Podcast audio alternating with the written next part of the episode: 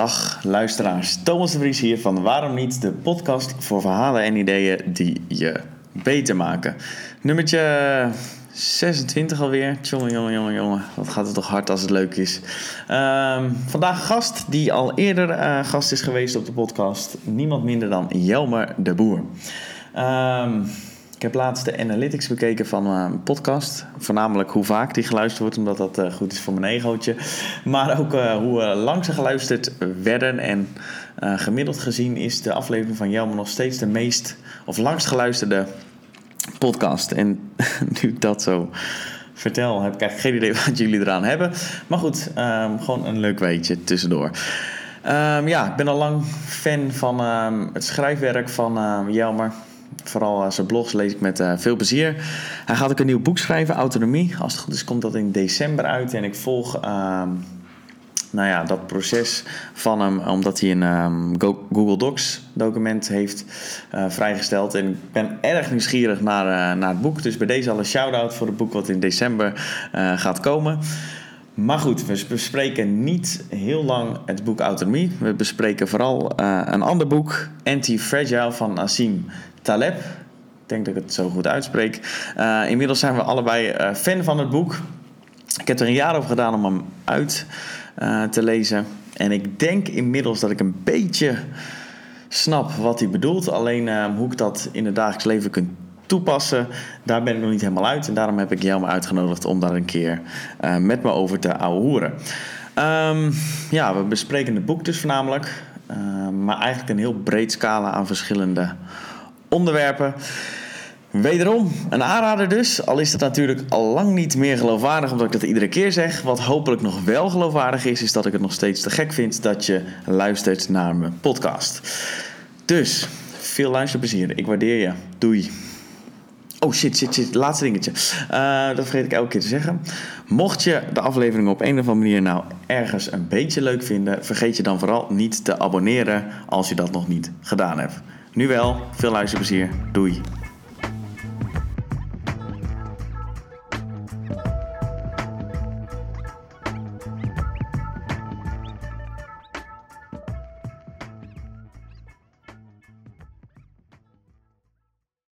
Ja, je hebt het al een keer geoefend, hè? Ja. Zo, eh. Uh... ja, tweede take. Tweede take. De spontaniteit die druipt er echt uh, vanaf. Ik weet al wat je gaat vragen um, ja, welk boek? Ja, Anti-Fragile. Um, ja, jij was op bladzijde 100... 169. 169. En in, in een hele dag, toch? Ja, ik heb gisteren, uh, gisteren zat ik toevallig even bij te houden hoeveel uh, uren ik waar aan besteed. Dus ik heb gisteren zes uur gelezen. Dus gisteren, wat, wat ik, dat was de, de essentie van mijn dag, was dit boek lezen. En uh, ja, ja, zes uur gelezen. Ja. En vanochtend nog twee. En dan kom ik op 169 bladzijden. Ja, ja. normaal zou dat iets sneller gaan, denk ik, toch? Ja, dit is 20 bladzijden per uur. Dat is niet, uh, dat nee. is niet, dat is niet nee. veel. Nou goed, ik ben er vorig jaar, wat zei ik nog net, de eerste keer, ja. februari aan begonnen.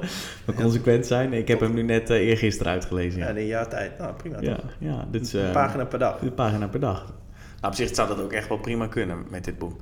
Ja. Maar um, ja, je hebt er vaak um, over gepraat. Hoe vet je het vindt, het boek. Ja. Waarom? Omdat, uh, en nu weet ik dat er vier dingen gaan komen. Omdat uh, het belangrijkste vind ik dat, dat anti-fragile een concept is wat bestaat in de wereld, wat je eigenlijk heel vaak tegenkomt, maar waar geen woord voor was.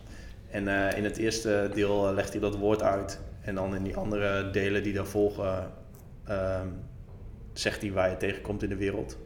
En, en, en waarom uh, mensen het concept niet kennen en daardoor ja, op een bepaalde gekke manier uh, acteren. Um, ja, dat vind ik sowieso, dat vind ik het tofste eraan. Uh, en daarna dat ik er heel veel aan heb, nu ik het weet, nu ik het snap. En dat heel, heel erg kan toepassen in mijn eigen leven. Uh, en er komt nog bij dat het... Ik vind het heel erg bijzonder geschreven. Omdat... ja, ik weet niet eigenlijk waarom. Omdat hij, hij heeft een soort verhalen en een soort filosofische gedachte. En hij verwijst naar allerlei filosofen en eh, westerse mythologie. Ja, hij, en hij polariseert veel, dus hij noemt heel veel bekende en grote namen noemt hij nou, Ja. nogal verkleinend en denigrerend ja, ja, precies. Dus hij neemt ook geen blad voor de mond. Ja, Nee. ik vind dat wel mooi. Dat is, dat is markant. Oh ja, dat was het woord dat je... Ja, een markante persoonlijkheid. Ja, klopt. Oké, nou dan zijn we bijna weer up to speed. Ja. wat is, ehm, wat is anti-fragile? Als je het kort zou moeten... En te fragile is eigenlijk gewoon het tegenovergestelde van eh, fragiel. Dus eh, in, het, in het voorbeeld, en je, als je het opzoekt op bijvoorbeeld YouTube, dan heb je allemaal van die filmpjes die het uitleggen. En die leggen het altijd als volgt uit. Als je een doos eh, wil versturen en er zit iets breekbaars in, zeg je, zet je erop breekbaar. In het Engels is dat fragile. En het tegenovergestelde is anti-fragile. Maar heel veel mensen denken dat het tegenovergestelde robuust is. Of resilient. Of eh, ja, noemen ze wat, standvastig. Ja. Dat- alleen wat Nassim dat zou een steen zegt- zijn dan toch of zo dan?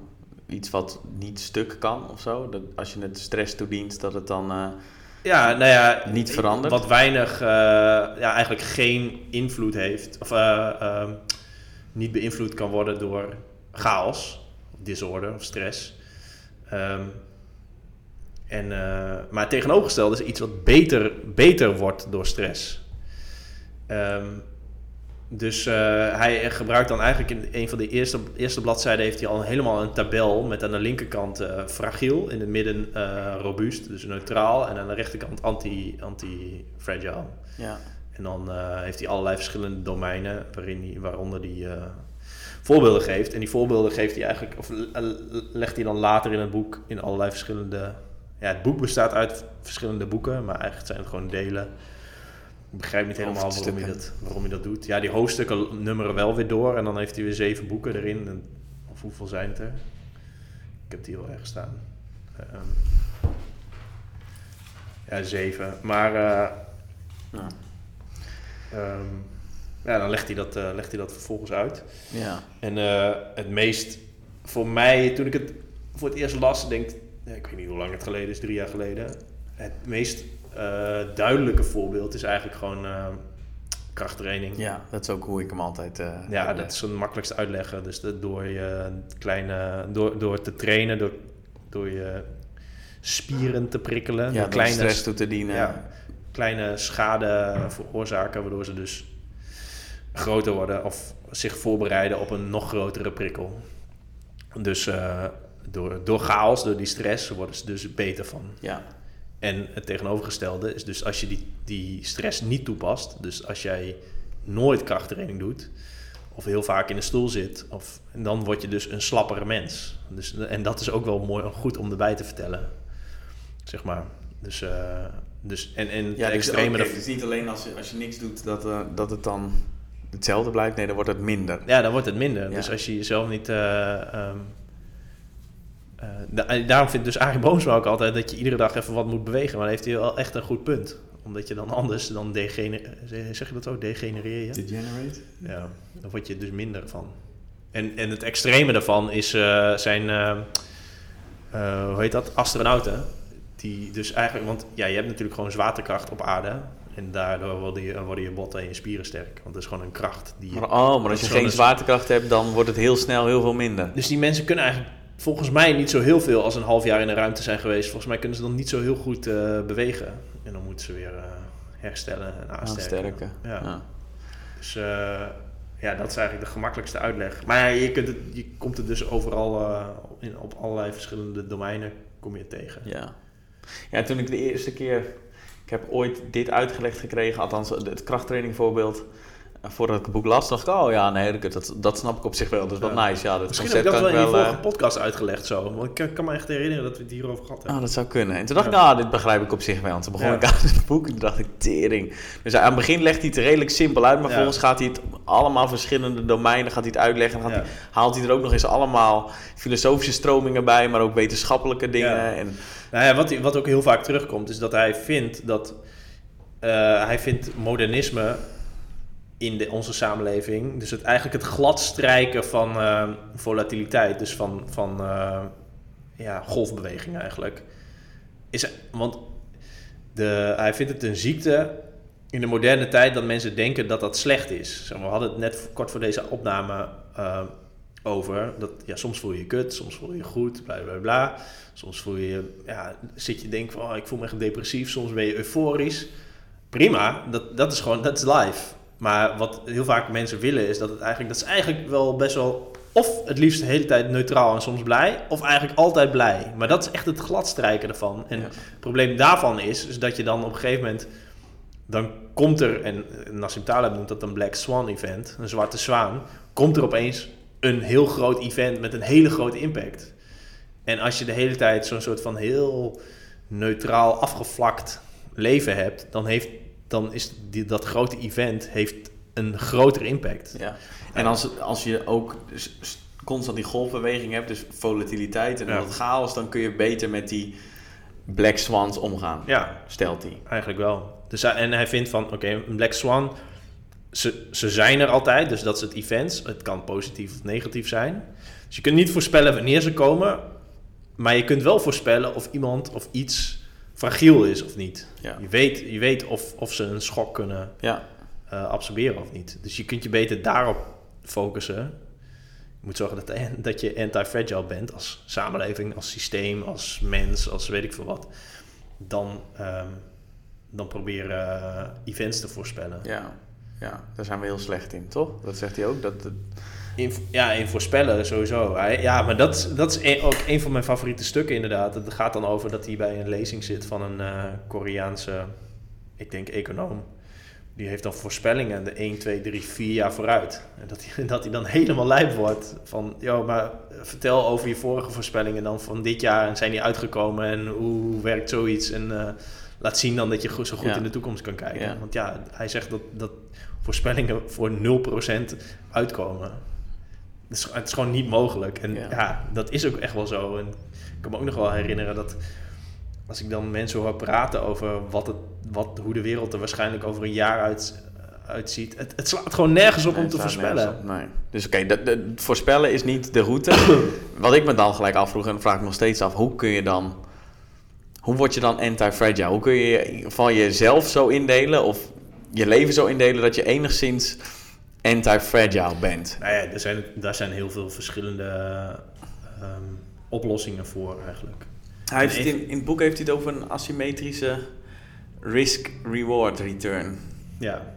Is dat iets wat... Uh... Heb je het over de barbell uh, method? Um, ja, nee. Dus nou, ja, nou ja, als het een asymmetrische risk-reward return is dat je eigenlijk meer kans hebt op een reward dan op een risk met je acties. Ja, heel veel. Uh, hoe ik hem. Uh, volgens mij noemt hij dat ook in het boek. Als je niks te verliezen hebt, dan is alles upside. Dus eigenlijk als je constant denkt van ja, ik heb toch niks te verliezen, dan is in principe alles een positieve risk-reward. Omdat je gewoon niks te verliezen hebt. Dus alles wat je extra krijgt is mooi meegenomen. Ja, precies. Maar zijn grootste voorbeeld wat hij vaak aanhaalt... is dat je als, je als je schulden hebt... ja, dat is best wel kut. Want dan heb je eigenlijk best wel veel te verliezen. En het tegenovergestelde daarvan is fuck you money. Fuck you money, ja klopt ja. Dat je gewoon wat geld te besteden hebt, zodat het eigenlijk niet zo heel veel uitmaakt wat er gebeurt. Omdat je, je bent niet afhankelijk, want als je wat geld op de bank hebt staan, ben je niet zo afhankelijk van andere mensen. Maar ik weet niet of ik dat zo goed uitleg. Hij heeft, hij heeft ook het voorbeeld van als je in loondienst bent. En uh, ik zeg niet direct dat en volgens mij zegt hij dat ook niet, dat loondienst direct altijd verkeerd is. Nee, maar het maakt je wel afhankelijk in een bepaalde mate. Nou ja, het, hij zegt van, het kan zo zijn dat je met één belletje ontslagen bent. En terwijl je helemaal niet wist wat er aan de hand was eigenlijk. Terwijl als je um, voor jezelf werkt, dan is eigenlijk alle chaos is informatie. Of eigenlijk alle stress. Dus als er iets gebeurt, dan is dat voor jou informatie van... oké, er is iets aan de hand. Oh ja, die klant die wordt minder. Oh, oké, wat betekent dat dan voor mijn inkomen? Oh, hier komt een klant bij. Oh ja, dit gebeurt. Of dit, dit zie ik in de toekomst. Of dit is een mhm. trend. Oké, mhm. ik ga het aanpassen, omdat ik, ik werk voor mezelf. Maar als je in loondienst bent, ja, je hebt dus geen idee. Dus je bent ook niet direct...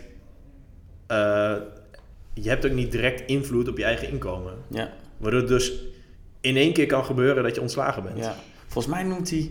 Die is echt een tijd geleden, nou ja, denk ik. Dan noemt hij het... Uh, de situatie van twee broers in Londen. Eén is taxichauffeur en de ander werkt bij een accountancy Ja, ja, dat is dit voorbeeld. Ja, en dan over het, als je het kijkt over een tien jaar periode verdienen ze um, ieder jaar ongeveer hetzelfde. Ja. Alleen eh, die taxichauffeur die heeft fluctuaties op een dag. Want soms heeft hij heel veel mensen die hij moet brengen, soms ook niet.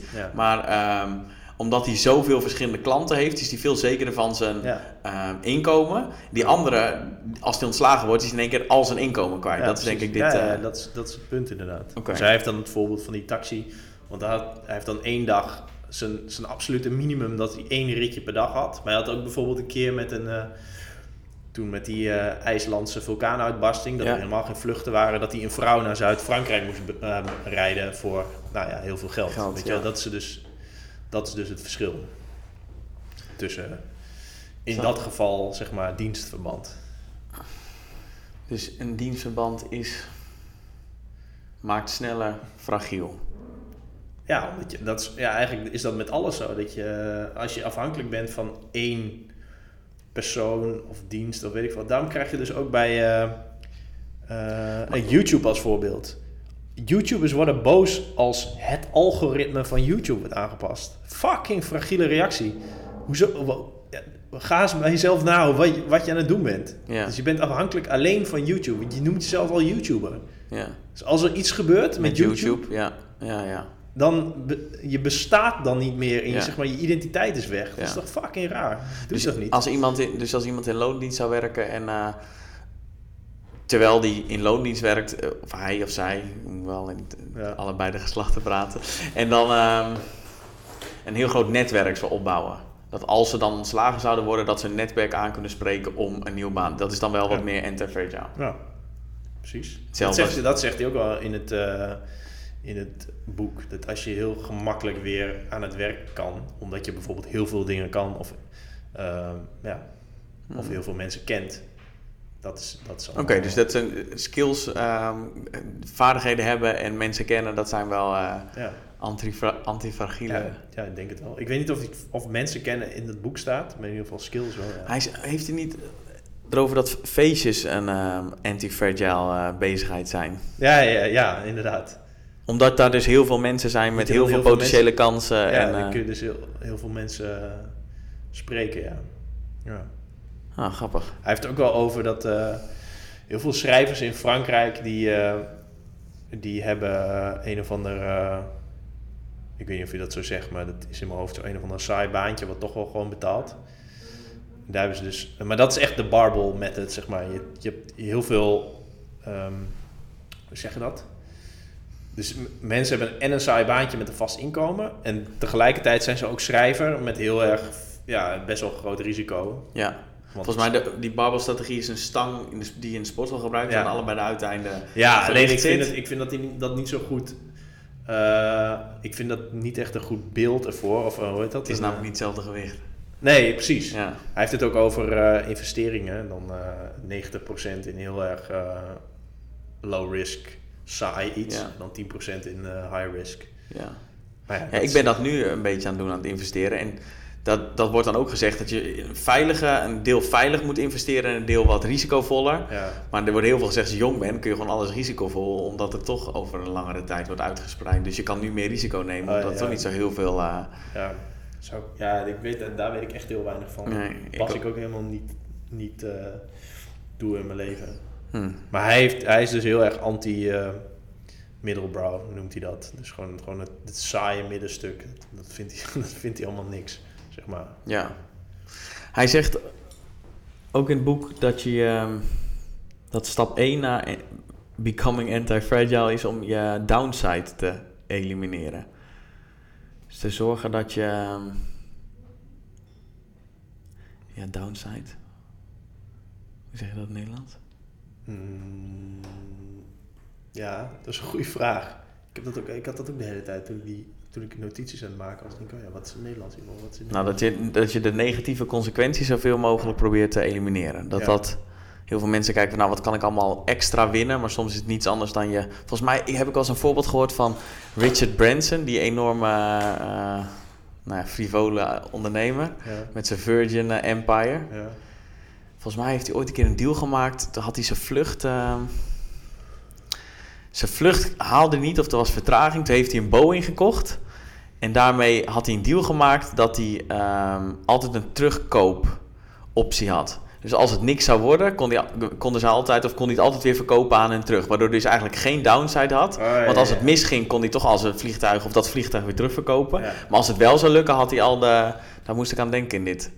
Ja, ja, ik weet niet. ik- Misschien staat het net in het stukje wat ik dan weer niet heb voorbereid. nee, maar dat klopt wel toch? Je hebt altijd, je hebt altijd dus, ja, wat jij net zei, dat risk en reward. Je moet eigenlijk die risk, die risk moet je elimineren. Zoveel mogelijk. En die Maar hoe, kun je een voorbeeld noemen waar je dat eh, doet dan? Want ik. Ehm, ja, zit je me een beetje voor het blok, man? Nee, ja, weet niet. Oké, nou Wat, misschien. eh, komen we er, eh, misschien komen we er zo nog wel op. Ik weet het niet. Ik kan zo niet een voorbeeld Hier stond, hoe doet Jelmer dit? Ja, daar komen we dan zo nog wel... eh. Hij heeft het op een gegeven moment ook over redundancy. En dat Ja. is volgens mij ook niets anders dan de dingen die niet Fuck relaxed zijn. Fuck you money is dat. Redundancy is gewoon iets extra's van iets hebben. Oh ja, oh ja, ja, nu weet ik het weer. Dus een, een lichaam heeft twee longen. Omdat je, dan kan je er één Ja. missen. Dus als er En- eentje en- kapot en gaat, eh, Twee nieren. twee ja. nieren en... Ja. eh, Oké. Ja, dus dat een beetje geld op de bank is ook wel weer chill. En eh, redundancy, ja, dat is met spierkracht net zo. Ik bedoel, waarom zou je als je een barbel optilt, je, zouden je spieren groeien tot meer dan wat je Dat is een beetje raar. Maar dat is dus biologische, de biologische uiting van redundancy.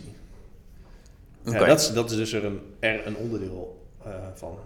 Dat maak je dus ook minder. eh, ja, hij noemt het dan volgens mij minder een eh, turkey van de turkey problem. Ik weet niet of het op je noot staat. Oh ja.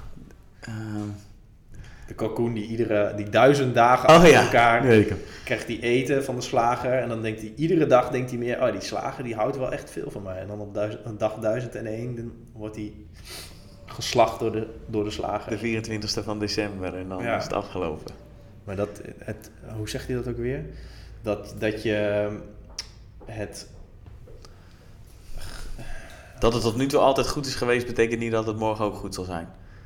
Wacht, ik ga hem zoeken. Mistaking, mistaking absence of evidence Oh, ja. of harm for evidence of absence. Ja. Ja. Dus dat het tot nu toe goed is gegaan, betekent niet dat het in de toekomst ook goed zal gaan. Dat is toch eigenlijk wat hij. eh, Nou, het, hij vindt eigenlijk dat als je eh, niet de, de- Als je niet een bewijs kan vinden voor harm, dus voor schade of kwaad, dat het niet betekent dat het er niet is. Dus dat. Oké. Ja, dus dit, duizend dagen geen geweld betekent niet de duizend eenste dag weer niet. Nee, nee, precies. Maar dit heeft weer meer met Black Swans te maken. Oké. Ja, die moet ik nog, eh, die moet ik nog lezen. De tweede stap zegt hij dat eh, om anti-fragile te worden, dat je randomness moet omarmen. Ja. En ik volg je wel redelijk. Volgens mij heb je, doe je dat wel op een of andere manier. Misschien moet je eerst uitleggen, wat, waarom zegt hij dat? Wa- Waarom is dat een manier om anti-fragile te worden? Wacht, ik zal een hoofdstukje willekeur. Waar is hij? Ik zit nog met modernisme. Ehm er is een goed voorbeeld bij. Oh ja. Nou, willekeur druk je in een... eh, in een... eh, in een, in een richting. Want anders word je er een beetje... Ja, hij geeft het voorbeeld van Buridan's Donkey. Maar ik weet niet of het een goed voorbeeld is. Maar ik ga hem toch vertellen, want dat lijkt heel erudiet. Er is een ezel. Die is even hongerig als dorstig. En aan beide kanten van hem, op precies dezelfde afstand, staat een bak water en een bak met wortels. Maar goed, omdat hij even hongerig als even dorstig is, zal hij dus sterven, omdat hij niet weet welke kant hij op moet lopen. Maar als je hem een duwtje geeft, dan gaat hij dus Automatisch naar degene die dichtstbijzijnde is. Ja. ja. Ehm, ehm, en als je alleen, ja, Taleb vindt dus in, in modern, een modernistische samenleving, een moderne samenleving, is dat dus iedereen probeert die randomness eruit te ja, strijken eigenlijk, het glad strijken. ja. Maar ik, ik vind vooral randomness. ehm, ja, ik weet niet of dat terugkomt in anti-fragile. Zorgt voor. eh, ja, dat vind ik vooral interessant, eigenlijk. Dus dat je het toeval laat bepalen wat je aan het doen bent. Ik denk dat het toeval ook heeft bepaald dat ik eh, een boek over planten schrijf. Dat is, dat is eigenlijk het bewijs dat randomness Kijk, ik had ook, Ja. ik had ook kunnen gladstrijken dat ik een eh, fitness-influencer was. Dan was dat boek er nooit gekomen. Dan had ik gedacht, ja nee, dat kan niet. Want ik ben fitness-influencer. Ja. Dit is het pad dat ik Ah, bewandel. Dus ik ga video's maken over hoe je oefeningen doet. Ik ga alleen maar samenwerking doen met fitness-influencers. Ik ga alleen maar shit doen met Gymshark. Dat, ga, dat, is, dat is wat ik doe. Ja. En door ja, randomness dacht ik, oké, ik post een beetje over eh, plantjes. Krijg een beetje reacties op. Ik zie dat vaak om me heen. En volgens mij is het wel een trend. En dan, ja, zo, zo ben ik eigenlijk die ezel die dat hoekje op Mm. geduwd. Ah, dus misschien begrijp ik hem nu. Ik had er. ehm, hij zegt in dat boek: als je ehm, optionality hebt, dus randomness, of Ja. wat hij, willekeur. Als je dat hebt, heb je niet zoveel kennis nodig. Of intelligentie. Ja, Daar dat heeft eigenlijk mee geen te maken met, met wat Tim Ferriss ook zegt, dat je de jack of all trades moet zijn. Dus eh, als je zeg maar veel dingen kan, dan heb je dus ook veel opties. Dat is nice. Dus als je, maar dat, dat he, ja, volgens mij is dat iets anders. Dus als je, ja, je kunt op twee manieren benaderen. Dus dat je dus een specialist wordt, dus eigenlijk alleen maar één ding goed kan, of ervoor kiest om maar één ding te doen, terwijl je ook wel meerdere dingen kan. Ik bedoel, ik denk dat jij ook wel heel veel dingen kan. Ja, ik weet niet. Toch? Ik, Ja. ik, ja, maar ik, ja, ik denk dat heel veel mensen. ehm, Ja, dus dat geeft. Oké, dat. Maar er staat, heb je niet zoveel kennis nodig. Maar hoe, hoe jij nu zegt, dat je door kennis, door verschillende kennis. nou ja, hij je- zegt dat je wijsheid nodig hebt, geen kennis. Dus geen niet feitelijke kennis, maar wijs, wijsheid hoe iets moet. Omdat je, ja, daar word je anti-fragile van. Interpre- Hij noemt ook in hetzelfde ehm, stuk noemt hij ook tinkering, de feel fast method. Ja, hij, hij vindt dat eh, innovatie komt van mensen die shit proberen en de hele tijd op hun bek gaan. Dus hij is wel fan van wat er in Silicon Valley gebeurt. En hij zegt van dat, dat niet. Innovatie komt niet van economen die rapporten schrijven. Nee. nee. Zeg maar. Dus hij is ook wel echt zo van pro dingen doen. Jij ook? Ja, ik kan me er wel, wel echt wel in vinden. Ja. Ja. Dus dat je gewoon. eh, ehm, ja, dat je gewoon gaat prutsen, inderdaad. Ja. Maar dat is ook voor jezelf het leukste. Ik bedoel, ja, dat, is- dat is tof om te doen. Ja. Echt zo wat jij net vertelde voordat we gingen opnemen. Dat je het eigenlijk wel tof vond om iets te maken. Omdat je gewoon iets proberen. En dan waarschijnlijk de eerste keer gaat het niet zo goed. En nu denk je van, oh ja, misschien als ik het volgende keer zo beter doe, dan, Maar kan dat- ik, ja. dan ga ik het zo doen. Ja. En dan, weet je wel, dan krijg je een beetje zin om iets te maken. Ja, ik, ik geloof er wel in hoor. Ik heb ehm, vier jaar lang aan een hele stoere universiteit gestudeerd, waar ik allemaal theorieën en zo heb geleerd en allemaal Ja. hoe dat dan werkt.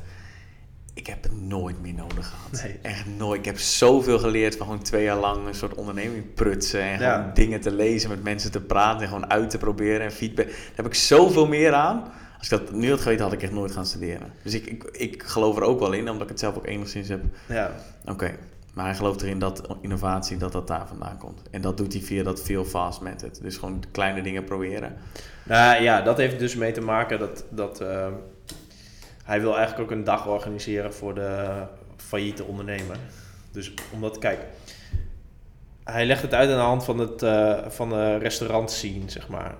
De restaurant scene is best wel anti-fragile, die zal wel lang bestaan. Maar dat komt omdat ieder los restaurant fragiel is. Ja, dat zei hij. Entrepreneurship is anti-fragile.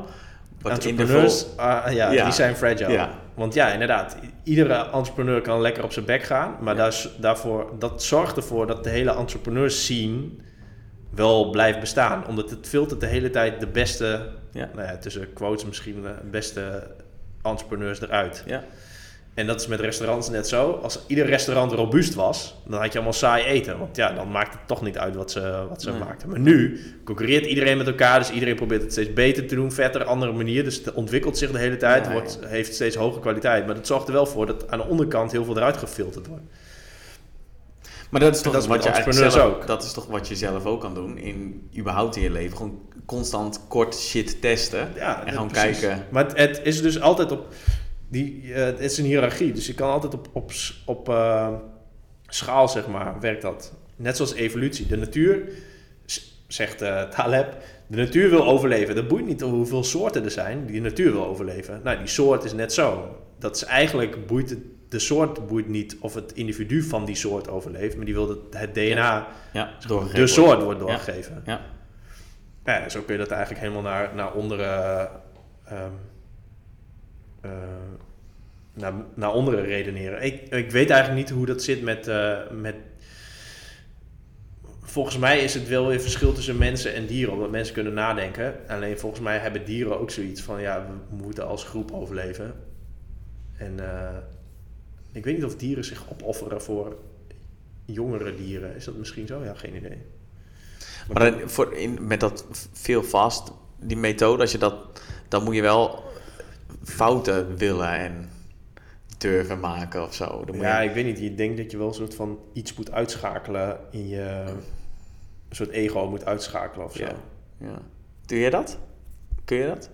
Nee, ik denk mijn ego wel groot is. Alleen... Ja... Ja, ja, ik probeer ook wel veel, ja. Ik denk wel dat ik wel veel kan. Daarom ben ik ook... Ik vind mezelf ook wel redelijk antifragiel. Omdat ik er wel van overtuigd ben dat als het ene niet lukt, dat, dat het andere dan wel lukt. Weet je wel, ik heb vet veel opties.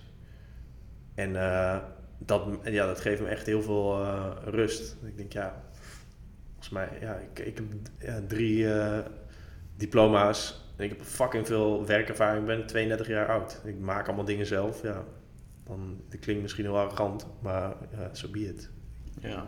Dus ik heb, ja, ik heb, vet, ik heb vet veel opties. Ik probeer ook heel veel. Ik doe heel veel. Is dat ben iets wat ons- ontstaan is? Of heb je dat op een gegeven moment al bedacht toen je het las van... Oké, vol- volgens mij is het... Of is het gewoon een logisch, logisch gevolg van alle sh- shit die je tot nu toe gedaan hebt? Ja, ehm, het is sowieso een logisch gevolg. Want ik denk niet dat het anders kan. Alleen, ja, ik, ik vond altijd van, ja, ik heb een brede interesse. Maar ik heb het idee dat iedereen dat wel heeft, joh. Dat je, je vindt Ja. toch wel veel dingen vet. Alleen heel veel mensen kiezen ervoor om een soort van identiteit te koppelen aan de shit die ze doen. Ja, en gewoon bang of niet het vertrouwen hebben dat ze het kunnen. Of ik, daarom Ja, ik- inderdaad. Of, of denken van... eh, eh, sommige dingen hebben eh, best wel een stigma of zo. Ja, ik heb ook het geluk dat kamerplanten... vijf jaar geleden was het best wel surf en nu ja, is het misschien iets minder surf of zo. Maar ja, het kan ook best zijn dat... eh, eh, ik ga bijvoorbeeld eh, ehm, nu proberen mijn eigen kleding te maken, omdat ik dat vet vind. Ja, achter een naaimachine zitten is niet heel stoer of zo. Maar ja, ik vind het wel cool. Dus ja, misschien is het over drie jaar wel een trend. Er komt daar een boek over, weet je wel. Maar, ja, maar heb daar zit wel... Ik denk dat, dat er maar... Ook als ik kijk naar mezelf, het is wel steeds minder. Maar ik heb mijn podcast genoemd Waarom Niet? Omdat ik elke keer als ik iets nieuws wil proberen... is het eerste stemmetje dat in mijn hoofd zegt... Ja, dat gaat echt niet lukken. Weet je, en ik kan... Ik, ik weet maar wat is dat- niet lukken? Ja, nee, maar goed, dat is een goede vraag. Want eh, dan, moet je, dan zou je de, de parameters voor succes eh, zou moeten bepalen. Maar Ja, dat is, dat is ook lastig trouwens. ja, Ja, klopt. Maar ja, dat, op zich is dat niet... Ik weet niet of dat lastig is, maar... eh, mijn punt is... Jij doet gewoon shit. Dus blijkbaar is het geen, voor jou geen blokkade om iets nieuws te proberen. Om nou ja, heel vaak is de blokkade, wat vinden andere mensen en kan ik er wel geld mee verdienen? Maar ja, als je dat kan uitschakelen, dan... eh, ik vind het zo vreemd, man. De mensen hebben allemaal hobby's, vinden allemaal dingen... Volgens mij, eh, zijn, iedereen is wel echt uniek, hoor. Iedereen heeft wel zijn eigen dingetjes, maar houdt het heel erg klein of voor zichzelf... of doet er niet zo heel veel mee. Ja, En dat komt denk ik vooral tot het eerste. Dus wat andere mensen ervan vinden. Ja, en, als je 40 commerciëler? uur in de week werkt en je, vindt ook, eh, weet ik veel, eh, wat voor hobby vind je tof, dan eh, heb je daar dus ook heel weinig tijd voor om te doen. Ja, Ja. En als je dan ook nog eens geen geld mee kan verdienen, ja, dan is het wel lastig.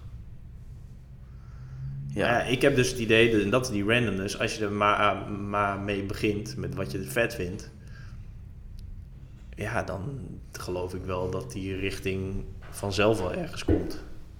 En anders niet, en dan ga je iets anders doen. ja. Maar ik heb dus, ik heb dus niet het idee dat, dat iedereen... Om die reden denk ik dat je niet één ding je hele leven moet doen. Dat is wel raar. Ja, sowieso is dat toch een eh, ontwikkeling. Dat vroeger onze, de generatie van onze ouders die werkte gewoon bij één bedrijf. Ja. En nu, volgens mij de, de generatie van ons, of misschien eentje later, die hebben acht verschillende... Die gaan gewoon tussen industrieën. Die gaan zich helemaal Ja. opnieuw uitvinden een aantal keer. Ook omdat we waarschijnlijk honderd worden. ja. dan moet het wel. Dus dan word je ook, no- dan word je ook gedwongen om... eh, Ja, maar dat is, word je weer gedwongen. Komt het niet uit jezelf? Ja, maar voor, dat is voor de meeste mensen toch wel de manier om, eh, ook voor mij wel als moet, als je gewoon shit, als ik een deadline heb, dan moet het gewoon. Dus dan Ja. gebeurt het ook gewoon. Ja, dat is waar. Ja, dat is ook nog wel een mooi stukje hoor, over, over uitstelgedrag. Ja, ik heb hem hier staan. Toevallig. Ehm, nou, eentje later, maar dat pak ik zo terug. Ja, dat procrastination, dus uitstelgedrag, iets goeds is. Eh, Zo zit dat niet in mijn hoofd. Ja, wat vond hij er ook weer? Ik, ik, had, ik heb daar namelijk een blogpost over geschreven, maar toen had ik er dus een hele andere gedachte bij dan wat ik nu heb. Ja, nog een... Eh, ja, maar een colaatje. Tweede podcast met vijfde cola, lekker. Ehm, hij eh, had die quota, maar volgens mij, is hij, volgens mij is hij van Bill Gates. Of tenminste, dat je als je een taak eh, zo snel mogelijk af moet hebben, dan moet je hem geven aan de persoon die het drukst is, omdat hij de minste tijd aan besteedt. En eh, ja, volgens mij vindt Taleb dat uitstel. Heb ik hier een notitie over? Is het niet dat, die, ehm, dat dat een indicatie is dat je niet doet wat je nice vindt of zo? Ehm, Dus dat dat een signaal is dat je misschien wel moet zoeken naar dingen die, eh, waarbij je geen uitstelgedrag vertoont? ik weet het eigenlijk niet meer zo goed. Man. Volgens mij, omdat het soms sowieso wel goed komt. En omdat je. ehm, als, je ja, als je het uitstelt en je hebt een deadline. Hoe zeg je dat? Dat je. Nou, ik weet het niet even, man. Hmm. Ja, ik, maar ik vond het ook toen ik het las, dan dacht ik, huh, hij vindt dat iets goeds. Terwijl, Staat er een index in het boekje? Procrastination. Nee, dat staat er niet in. wat, ehm, als je nu eh, uitstelgedrag vertoont, laat je dat dan gewoon zo zijn? Ga je dan, ben ik wel nieuwsgierig naar. Omdat je voorstander bent van flaneren en... Ja, ik heb dus het laatste artikel over geschreven ik mijn week indeel. Maar Ja. ik heb daar dus heel weinig shit in staan. Ja, dit- deze zou ik zal in de show notes zetten. jammerboer.nl slash grip. Eh, maar eh, hoe ik mijn week indeel is dat ik... Ik heb eigenlijk alleen dingen in staan die een afspraak met iemand anders zijn. Zoals deze podcast stond erin. Een podcast die ik net heb opgenomen met Guy stond erin. En vanavond heb ik een eh, diner met mensen. En dan... ja, het is een van de... Wat is het eigenlijk? Een soort influencer diner. ja, voor een goed doel. Nou, dat is nice. En verder, gewoon mijn eigen taken, die eh, heb ik er niet in staan. Terwijl sommige dingen hebben echt wel een deadline. Want ik moet eh, in juli, eh, heb ik beloofd aan mensen die het gekocht, gepreorderd hebben, een boek af hebben. En het eind van het jaar ook. Dus dat zijn eigenlijk, eh, eigenlijk zijn dat twee deadlines. Maar daarvoor moet ik natuurlijk ook nog wel andere deadlines halen. Maar ik doe net zoals Nassim Taleb. Ik kijk gewoon naar mijn takenlijst en doe gewoon waar ik op dat moment zin in heb. Dus mijn agenda is eigenlijk best wel leeg. Mijn dagen zijn best wel leeg. Maar ik heb best wel veel te doen. Maar ik ga gewoon... ehm, kijk gewoon, denk, oh ja, ik ga dit doen. Oké, ik heb zoveel tijd, ik ga dit doen. Oh, ik heb hier zin in, ik ga dit doen. Of ik ga shit doen en dan kijk ik later of dat eventueel misschien in mijn takenlijst stond. Ja. Dat kan natuurlijk ook. Oké. En dan, je hebt nog niet ervaren dat je dan de deadlines niet haalt. Nee, maar ik heb ook niet zo heel veel deadlines als denk ik andere mensen. Nee. En ik doe ook vooral shit die ik tof vind. Dus dan... Maar als ik het hoor, dan ben je gewoon... Jordan Peterson praat er vaak over dat de meeste mensen zijn slaaf van hun eigen agenda. Ja. Die delen hun eh, agenda in een soort van dictator van zichzelf. Van ja, je moet dit, dit, dit, dit helemaal vol. Terwijl hij zegt, volgens mij is het doel van een agenda om zo in te delen dat je de leukst mogelijke dag hebt. Er Ja. zijn altijd dingen die je moet doen om te zorgen dat van morgen niet slechter is dan vandaag. Ja. Maar daarnaast kun je de agenda gewoon indelen en shit die je leuk vindt. Ja, nou ja, ik schreef dat artikel omdat ik het boek Grip had gelezen van eh, Rick Pastoor. En die zegt eigenlijk in een van de eerste alinea's al dat je agenda heilig is. En voor dat boek is het ook een prima ehm, begin. Omdat hij vindt van ja, wat jij in je agenda zet, als je, als je dat als leidraad neemt, dat is prima. Want je moet iets als leidraad hebben. Want wat gebeurt er anders is dat je A, veel te lang doet over taken die eigenlijk helemaal niet zoveel tijd nodig hebben. Dus dat je het sowieso afbakent is goed. Of B, dat iemand anders je agenda bepaalt. Want als, je als jij het niet doet, dan heeft iemand anders het wel voor. Ja. Alleen dat is heel erg gestoeld op een soort van werkomgeving. Ehm, met inderdaad heel veel meetings en, eh, en allemaal taken en deadlines en dingen die af moeten. Maar ja, ik, ik werk niet in zo'n omgeving. Dus, en dan is heel vaak wat ik als een reactie krijg, ja, maar jij werkt niet in zo'n omgeving. Ja, en, en mijn arg- tegenargument is dan altijd, ja, maar creëer dan dat je zoals, Ja. zo'n, Ja, zoals bij... van ja, dit is ook ontwikkeld. Waarschijnlijk heb je ooit wel in zo'n si- Ja, dus dan, gewerkt. Ja. Ja, maar jij doet... Ja, oké, dat is ook zo. Dat komt, ik, ben, ik ben toch hier nu. Dus dan dus is mijn wedervraag van... waarom heb jij niet zo'n omgeving als ik? Dat is een beetje, een Ja. beetje het punt. Dus ik heb nu... En wat krijg je dan voor reactie? Ja, dan is het meestal haha, lachen en eh doe niet zo stom. Weet je wel? Ik zou wel willen, maar dat... Ja, ik, denk dat jij die gesprekken ook vaak genoeg hebt. Ja. Hm. Het is, ja, de, de hele simpele afweging tussen in loondienst en eh, ZZP'er zijn is eh, lekker een, eh, een gegarandeerd eh, bedragje op je rekening tot je wordt ontslagen.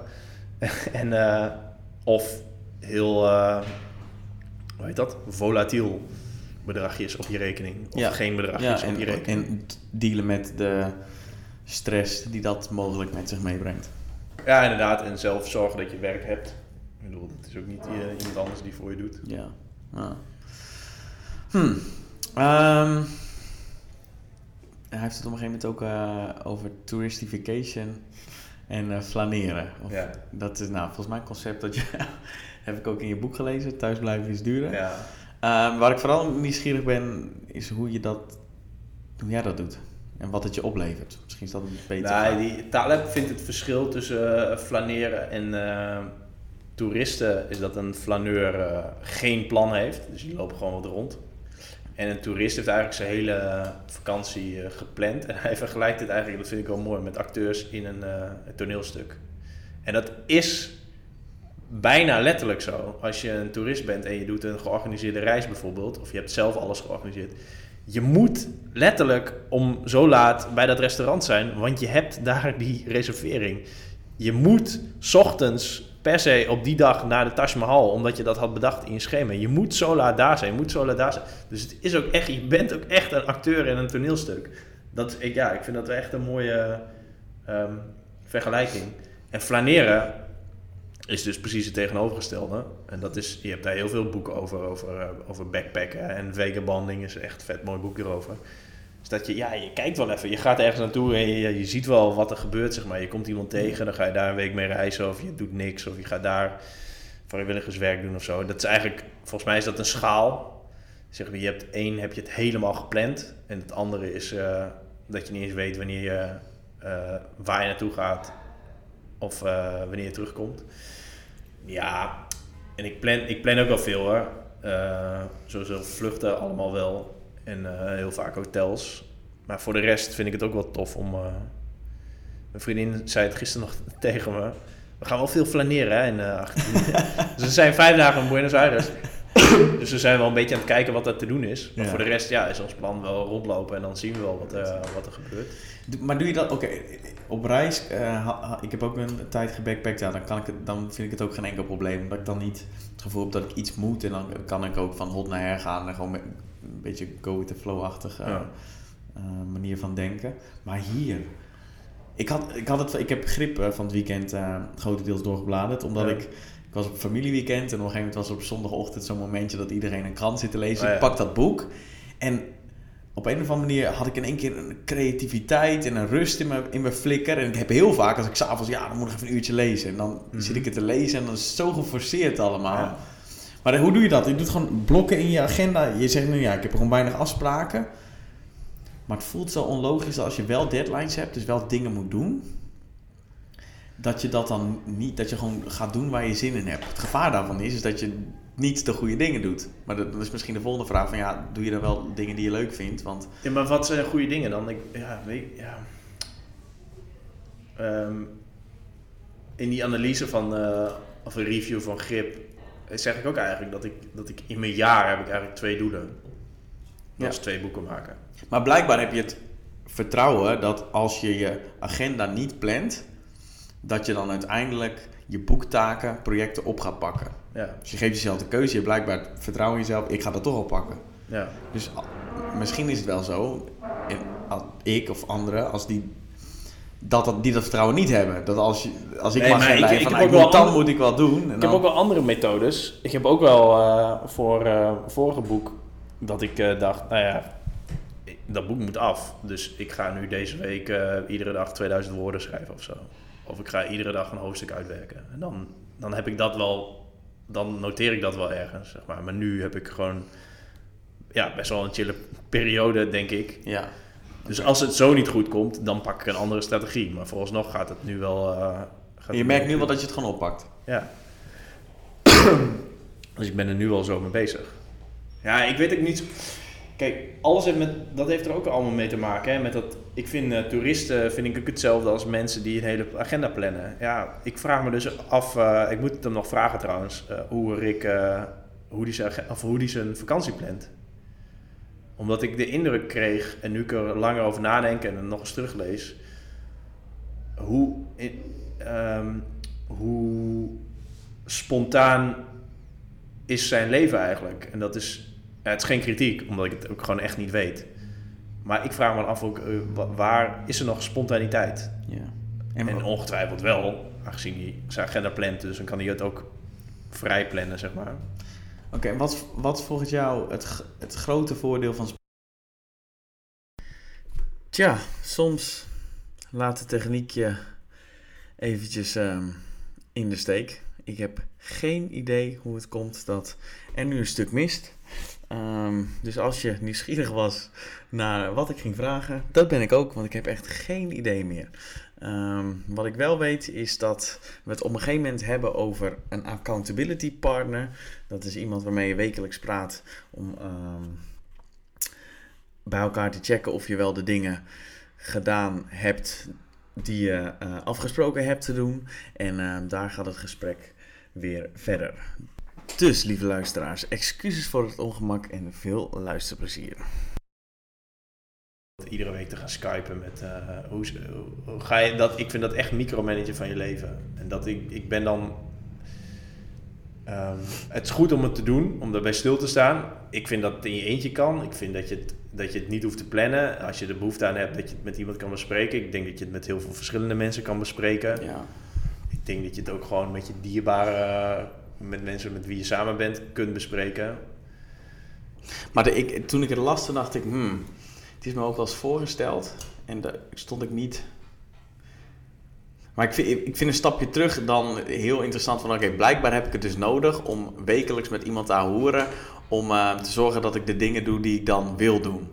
Maar hoezo zou ik daar iemand voor nodig hebben? Zijn de dingen die ik dan aan het doen ben wel de juiste dingen? Ik vind sowieso alles wat te managen is, vind ik ook stom. Omdat sowieso mensen die andere mensen managen, dat is echt het meest achterlijke wat er is.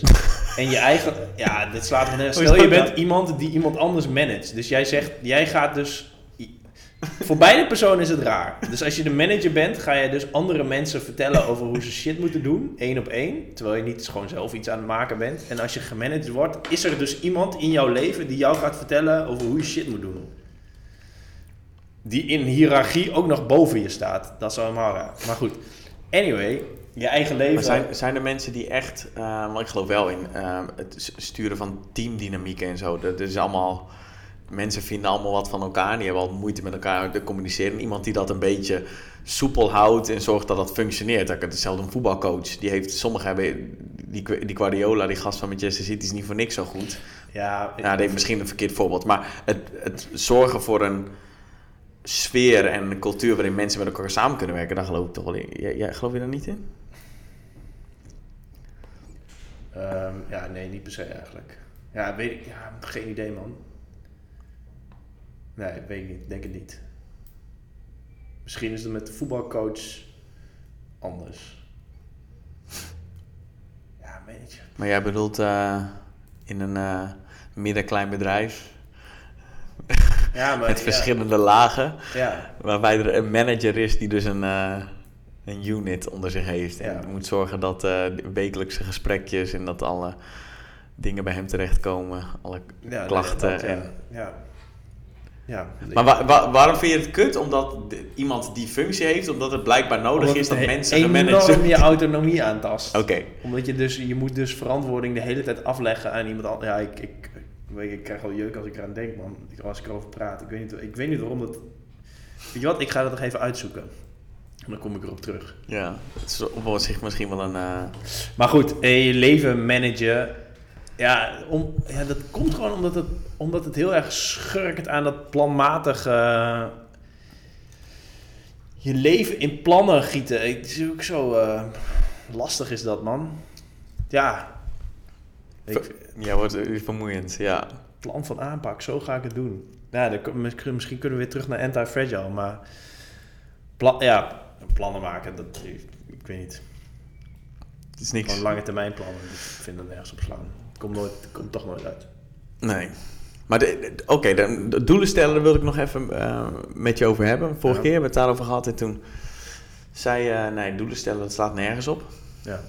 En ehm, nou, ik volg Jordan Peterson al een tijdje. Dat weet de gemiddelde luisteraar van mijn podcast. Die, die, die weet het wel. Ik haal het denk ik drie keer per podcast Je aan. bedoelt die, eh, die bigot.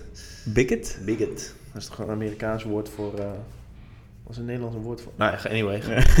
Nou ja, die, die, die bigot. Die antifeminist. Die, oh ja, ja, ja. Alt-right. Nee, ja, eh, alright, ja.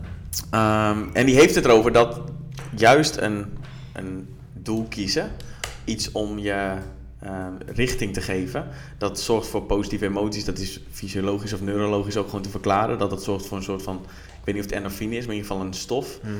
Ehm, en dat klinkt voor mij ook wel logisch, dat een soort van doel, dat dat wel, dat dat wel zin heeft.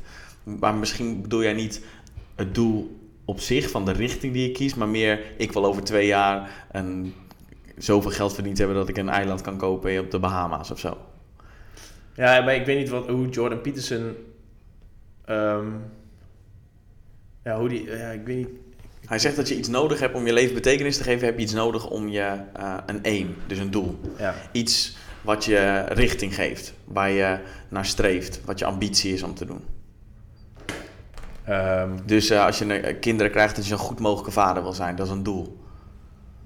ja, oké. Of als je- Ja, ja, maar dat is... Ik weet niet of dat een doel is. Ja, ik, ja dus misschien wel... Je kunt het wel uitleggen als een doel. Ehm, het is gewoon ja, meer een... een Maar jij bedoelt meer een identiteit eigenlijk. Dat is niet een doel. Je kunt, toch, je kunt toch van vandaag op morgen zeggen dat je dat bent. Dan heb je je doel bereikt. Toch? Ik weet niet, als je volgens je kinderen iedere dag een hengst geeft, dan weet ik niet of je... Ja, je kunt toch van de een op de andere dag niet meer doen. Dan heb je het bereikt. Ja, toch? Ik weet niet. Ik, ik, ik, Ja, ik zie in doelen meer inderdaad... eh, over twee jaar geef, Q1, ik, leiding, Q3 geef ik eh, leiding aan een eh, team. En dan weet ik, ben ik, schrijf ik iedere dag een, een blogpost op LinkedIn. En ehm, weet ik veel, is mijn salaris dit en dit en dit. Ja, Dat is niet echt een één. nee. Dat is, dat is meer een soort van... Nou, maar misschien zit daar wel iets op het detailniveau, dat meer een richting is van, nou, ik zou die Ik vind, ik vind het ook best wel moeilijk om. Ik, het is ook onderdeel van mijn boek Autonomie. En ik, ik vind het ook heel lastig om het uit te leggen wat ik er nou zo precies zo stom aan vind. Ik bedoel, ik, wat ik net zei, ik heb twee doelen. Nou, mijn doel in mijn leven is mijn verstand gebruiken en En grapjes, grapjes maken, ja, ik las het. Ja, en mijn, mijn Vind ik al profession- grappig. Ik vind dat al grappig. Ja, daar heb ik, dan is het gelukt. Nee, maar. En, en mijn professionele doelen zijn twee boeken maken dit jaar. Eentje over planten, eentje over autonomie. Ehm, dus ja, in principe eh, spreek ik mezelf tegen. Want als ik. Ik had, ik had ook niet die doelen kunnen hebben. Nee, maar ik kan me voorstellen dat eh, de manier waarop je schrijft voor eh, lachen op mensen hun gezicht zorgt. Dus dat dus de grapjes maken en dat je je verstand moet gebruiken om een boek als autonomie te kunnen. Dus in die zin is het toch wel weer in lijn. Nou ja, eigenlijk voor alles. Dus een, een goed mens zijn en eh, ehm, zinnige dingen toevoegen aan de wereld. Horen daar ook wel een beetje bij. Ja. Zo. Eens. En grapjes maken, omdat als je iets met, emotie, of met een positieve emotie brengt, dat mensen het goed onthouden. Ja. Dus dat is, dat is eigenlijk wat, waarom, het, waarom ik het er de hele tijd bij zeg. En omdat het leuk is als je iets zegt en dat mensen daarom lachen. Ja. Dat is echt wel grappig. Het is leuk zelf ook. Ja, en eh, ja, inderdaad, omdat je dat, dat is een bewijs van je creativiteit. Ook. Ja. Hmm. Via negativa. Het laatste concept wat ik... eh, Het is, oh, nee, het is wel boek 6, hè? Die heb ik niet... Nee, ja, nee ja, het is wel een belangrijke... Eh, ja, hij zegt eh, dat het is voor heel veel succesvolle mensen die ehm, zorgen gewoon dat ze niet uh, not being a sucker. Ja. Dus dat ze eerst focussen op dingen nou ja, verwijderen die niet goed zijn in hun leven, dan zich focussen op wat er allemaal nog meer of bij moet komen. Ja. Dus nieuwsgierig, wat heb jij veranderd? ja, echt vet veel eigenlijk. Want ik vind dit eigenlijk het beste... hoe zeg je dit? Is het duidelijk beste- trouwens dat via negatief is nu? Ja, ik kan het wel uitleggen. via, negatief, via negatief is eigenlijk de negative way. Dus iets eh, oplossen door iets te verwijderen. Alleen ik denk dat dit het best, allerbeste advies is om antifragiel te worden. Want je wordt namelijk door dingen te verwijderen minder afhankelijk van anderen of iets. Eh, waardoor je dus minder vatbaar bent voor chaos of stress. Ja, dat komt echt, dat komt echt overal eh, naar voren. Dus de lege agenda is al via negatieve. Of minimalisme is via negatieve. Of eh, zicht krijgen op je financiën en onzinnige dingen, abonnementen, subscriptions verwijderen via negatieve. Je En e-mail. eh, een beetje controle krijgen over je emoties. En niet als je boos bent, dat, dan, dat je dan iedereen alles uitscheldt. En dat je ja, weet, ja, dat emoties een beetje kan observeren. En is dat ook domesticeren. domesticeren? Ja. Ehm, ja, ja, ik denk het wel. Maar ja, ik weet niet. Misschien is- via een omweg, via negatief. Ik bedoel, als je veel mediteert en veel mindfulness doet, dan word je daar wel echt beter in. ja. En tegelijk doe je dat terwijl je niet eh, eh, zit te scrollen en eh, op Netflix zit en zo. Dus ja, ik vind het wel mooi wat in het boek staat. Dat, dat, ehm, dat stress informatie is en informatie stress is. Dus als je Ja. dus, ehm, dat je als je informatie vermindert via, via negativa, dus minder browst, minder, eh, misschien zelfs al minder boeken leest, minder ehm, tv kijkt, minder op feestjes wil verschijnen, dat je dus je stress sowieso direct vermindert. ja, nou, dat geloof ik echt 100%. En dan kun je vervolgens, als je dan wel stress ervaart, kun je volgens mij veel sneller of veel beter ehm, weten wat voor informatie die stress geeft. Dus dan kun je, kom je er dus eigenlijk veel beter achter. Oké, waarom ervaar ik nu stress? Dat komt door puntje, puntje, puntje. Ja. Terwijl als je de hele dag vol zit met informatie. Ik heb vandaag ook best wel een zware dag, omdat ik echt veel.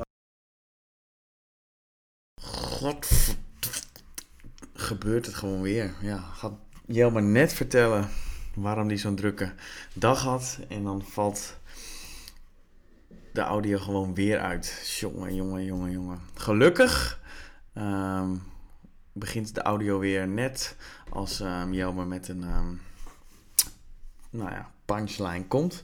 Dus het gesprek gaat daar gewoon weer door. Als je nu vindt dat ik een vet amateuristische podcast heb, mag je lekker op je duim gaan zitten. Vaak is een oplossing voor effectiever werken, is dat je hetzelfde blijft doen, maar dan met minder aandacht. Alleen heel vaak is de oplossing meer minder doen. Ja. Ja. Dus dan, eh, ja, het is ook, ik, ik beschrijf minimalisme, heb je, heb je toch ook altijd dat. Mensen hebben, iedereen heeft te veel rotzooi. En dan, eh, sommige mensen kopen dan bakjes om die rotzooi in te pleuren. ja, pleur gewoon die rotzooi weg, hoef je het bakje ook niet te kopen. Nou, dat is, dat is ook, ja, dat is gewoon minimalisme. Dat is gewoon Ja. via negativa. Ja. Dus, en en eh, op mijn website heb ik een stuk geschreven over, dat heet via nihil. Dat betekent, de negative way is via negativa, dus de weg van het iets verwijderen. Maar Mhm. nihil, ja, ik kan geen Latijn, dus ik heb het maar gewoon zelf bedacht. Maar dat is het gewoon überhaupt nooit doen. Zeg maar, dus, dus er helemaal niet aan beginnen. In plaats van de hele tijd aan shit beginnen en het weer weggooien. En aan shit beginnen en het weggaan. Dus eigenlijk is het gewoon heel vaak nee zeggen. Grappig, dat heb ik al. Wil ik meer doen? Nee zeggen. Ik had gisteren, het heeft er een klein beetje mee te maken, dat heel toevallig, dat er twee mensen tegen mij in een privébericht, ja, twee mensen die ik ken trouwens, Ja. tegen mij in een privébericht eh, ik moet eigenlijk wat vertellen. Ja, het is wel geheim hoor, dus eh, moet je het wel voor je houden, maar eh, ehm, ja, vind je het oké als ik je het vertel? En tegen Ja. die twee mensen heb ik dus gezegd, nee, Ik eh, bewaar geen geheimen. En dat bedoel ik niet dat ik alles doorvertel. Maar dat ik het fucking irritant vind dat iemand tegen mij zegt... Yo, ik heb een geheim. Ik ga het wel, zeg maar, verbreken. En nu leg ik het bij jou neer. Dus nu heb jij een probleem. Terwijl de situatie was dat ik het al niet wist. En nu willen ze mij opzadelen met informatie. En daarbij, je mag het ook niet doorvertellen. Dat vergeet ik sowieso. Dat betekent niet dat ik het doorvertel. Maar ik heb wel stress dat ik nu... Ja, want er is altijd een situatie waarin je het wel zou kunnen vertellen. En dan moet je dan rekening mee houden wat... Ja, die bijsluiten. En dat sowieso altijd met geheimen. Het is sowieso fucking raar dat mensen zeggen... Ja, dit is wel geheim, maar niet doorvertellen. Maar ja, dude, je doet het nu zelf. Ja. Maar die bijsluiten vergeten mensen altijd. Ik ook. Zo van, oh ja, is, oh ja, mocht ik dat... Nou goed, dat is dus ook gewoon... ik heb dus tegen die beide mensen gezegd, nee, eh, vertel dan gewoon niet. Nee. Want, ja, Hmm, grappig. En die ene persoon ging het dan toen alsnog vertellen. En die andere zei, nee ja, prima, duidelijk, ik snap het. Toen De nog- ander ging het nog vertellen. Hoe reageerde je toen? Ja, toen, eh, toen was het gewoon een gesprek daarover. Dus ja. Oh. Niet de thanks dat je luistert naar wat ik zeg. Nee, ja, eigenlijk had ik dat moeten doen, ja. Dus als ik het goed begrijp, dan... Maar ik zei toch... Als ik het goed begrijp, dan zeg ik net dat ik liever niet wil horen. En dan zeg Ja. je het alsnog. Ja, dat is wel een goeie trouwens. Ja, ik vond het heel bijzonder. Ja, het is ook bijzonder. Ehm, heb jij nog dingen van Anti-Fragile? Ik heb nog een paar autonomievraagjes. Ik weet niet hoe je met je ehm, energy zit. Ja, mijn stem is een... Oh, mijn stem is een beetje... ehm, stuk. Mm. Even kijken hoor.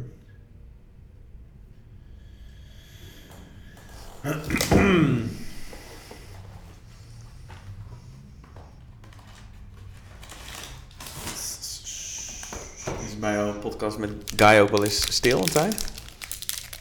Nee, nee, Nee? nee. We willen gewoon door. Kijk hoor. Als je nog een reepje wil, dan moet ik pakken. Nee, weet niet. Ja, misschien dat we... Wat ik zei, ik heb drie hoofdstukken of drie delen gelezen nu weer. Ik, moet, ik ga hem sowieso verder lezen. Maar misschien kunnen we nog een keer een podcast over de rest. Ja joh. Dat is dus... ik, denk- ehm, ik weet niet of ik nog iets... eh, nou, er zijn ook nog heel veel... Oh ja, ja. Ik, misschien is het wel leuk voor de luisteraar. Ik weet niet of het heel duidelijk is wanneer iets eh, eh, voordeel heeft van chaos.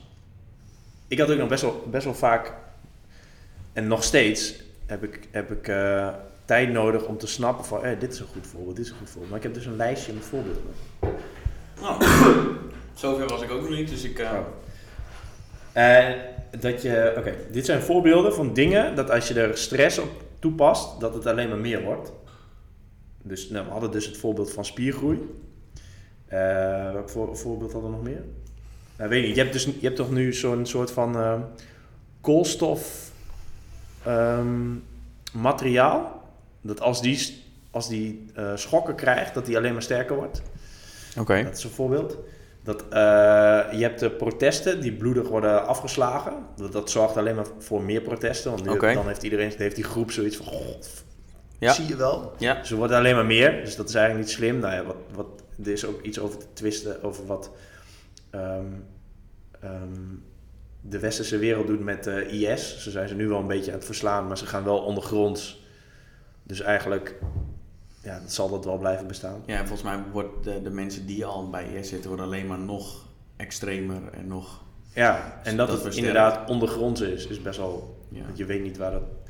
En er zijn toch ook eh, beroepen waarbij je die wel enter... Volgens mij is auteurs, daar heeft hij het in het boek over. CEO's die zijn best wel fragiel. Hun, eh, hun reputatie is alles. Ja, ja, als ze precies. met een hele lichte controverse in de... Als bijvoorbeeld een, een, ehm, een Rappers. superster of een rapper. Ja. Als die vreemd gaan of eh, die hebben weer een eh, die, Ja, die staat in, secretaresse. het lijstje inderdaad. Dus inderdaad, als daar slecht nieuws over is, dat is eigenlijk alleen maar prima. Ja, maar een CEO als die eh, de secretaresse mee naar Ja, bed neemt, dan is het eh, klaar. Die is gewoon eigenlijk iedereen die een pak draagt. Oh, noemt hij ook toch? Empty suits? Ja, nou ja, als je, als je het zo... Mensen die pakken dragen, hebben een soort van iets te verliezen. Want ja, kennelijk moet je een pak aan of zo, of zo omdat het belangrijk is. Dus dat, ja, ik vind dat wel mooi. Oh joh. Of als je informatie als een eh, geheim verhult, dat is helemaal top. Daar hadden we, hadden we het net over. Eigenlijk, normaal gesproken verspreidt dat zich sneller, zeg maar. Als, als iets een geheim is. Ja, ja, ja, oké, dan oké. Of een, eh, een boek wat wordt verbannen. Je mag dit boek niet lezen. Nou ja, natuurlijk ga je dat, ga je dat lezen. Ehm, Overigens hoorde ik dat Mijn Kamp het best verkochte boek bij de Bruna is. ja, eh, ja, inderdaad. Nou, dat, soort, dat heeft er wel mee te maken. Hij is nu natuurlijk nu niet verbannen. Het was ook gewoon echt strafbaar toch om dat ding te hebben. Volgens mij wel, ja. Maar daar hier is nog wel een enorm misschien. taboe omheen. En eh, vuur. Oh ja. Vuur, fire feeds on obstacles. Dus als je zeg maar een steriele omgeving hebt, dan verspreidt het vuur niet. Ehm, ja, ik had nog tuigvloggers, had ik, had ik erbij gezet.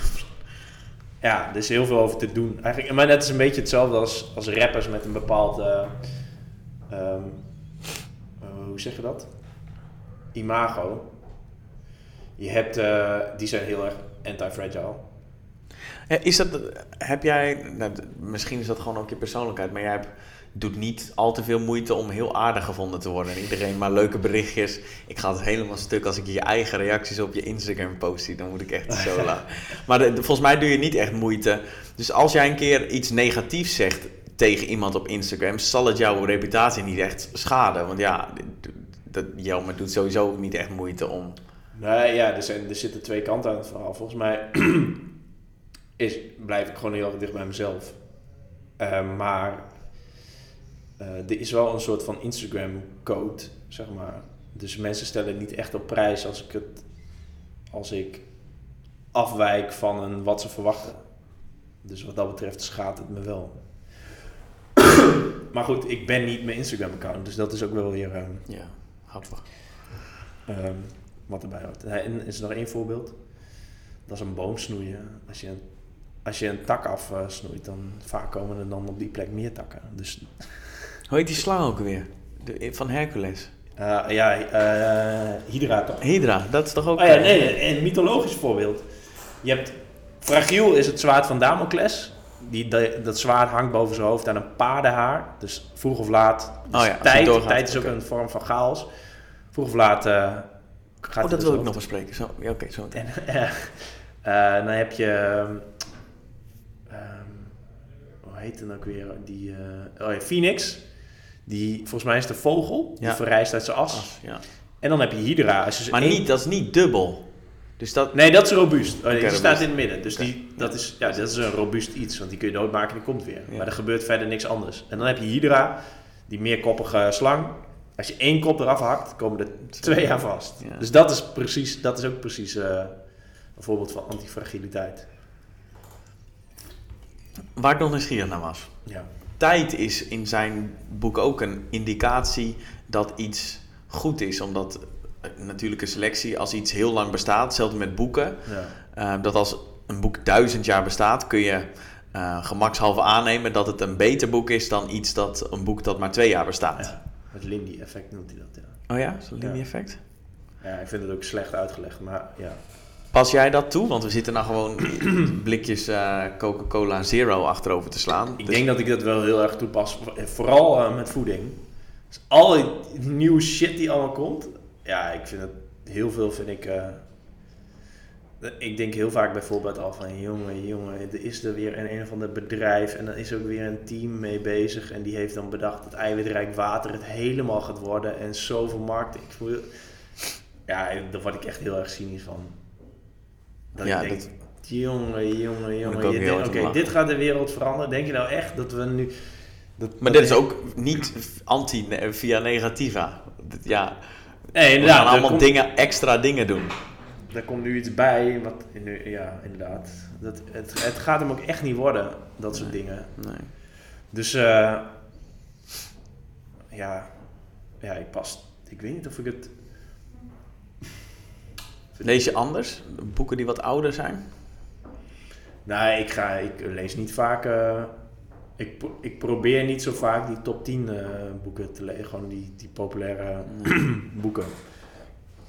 Dat vind ik eigenlijk allemaal niet zo boeiend. Ik, ik vind eigenlijk ook best wel leuk eh, dat de Anti-Fragile... eh, laatst zag ik hem in een boekhandel met zo'n stickertje erop was die 7 euro. Ja, ik vind het eigenlijk best wel tof dat die niet zo populair is. Ik weet niet, dat ja, ik vind het wel cool. Ik vind het wel jammer dat heel weinig mensen hem gelezen hebben. Maar ik vind het ook wel weer mooi dat hij niet in die top 10 staat. Ja. Ja. dat eigenlijk is. Nou, dat volgens mij ook met al die eh Stoïcijnse eh, boeken en heel veel boeddhistische teksten kun je ook voor echt niks kun je in de winkel Ja. kopen. Terwijl dat, die bestaan al 3000 jaar. Er zijn Ja. al 3000 jaar mensen die, die dat ding lezen. Ja, de, de, Bijzonder. Lindy-effect vindt hij dat, dat iets wat lang bestaat, heeft een hele grote kans om ook nog lang te gaan bestaan. Ja. Zoals de piramides. Hij denkt niet dat die binnen zoveel duizend jaar worden Nee. verwoest op een of Nee. andere manier. Nee. En ook volgens mij drinkt hij alleen nog maar wijn, omdat dat al duizend jaar bestaat. Ja, wijn, koffie en... eh, ja, hij heeft wel wat gekke voeding dingen inderdaad. Hij eet ook geen fructose, want dat is ook slecht. En Ja. geen eh, genetisch gemodificeerde dingen. Nou, op zich kan ik daar wel in komen. En volgens mij doet hij het via zo'n kalender, een Griekse kalender. Dus iedere, ieder ehm, kwartaal of iedere periode doet hij een totaal ander ehm, eh, voedingspatroon. Doet hij vegan en dan doet hij... Oh, omdat hij dat dus verschillende stressen toe wil dienen. Nou, oké. Ja, slim. Of slim. In, in ieder geval interessant. Ja, dus zijn lichaam... Hou nee. jezelf bezig. Als je het eh, daarom doet, dan vind ik het... eh Hij heeft ook heeft een... eh, zegen. de, de paradox of choice, dus te veel keuze hebben. Dat je, oh nee, beslissingsverlamming, dat is het. Ja. Dat doet, hij doet dat, vind ik zo mooi. Als, hij in een restaurant is, Ja, als je dingen bestelt, ja. dan kijkt hij naar de dikste persoon Ja, dat. en dan bestelt hij dat. Ja. En anders, zo anders doet hij gewoon zijn vinger er random op en dan bestelt hij dat. Maar dat is wel iets Dat, maar die, die shit doe ik ook wel. Nou, ik doe het niet zo, maar ik doe heel, wel heel vaak. Want ik word ook heel erg moe van restaurants met een enorme menukaart. Dat, hij heeft, hij, volgens mij heeft hij dat ook als voorbeeld.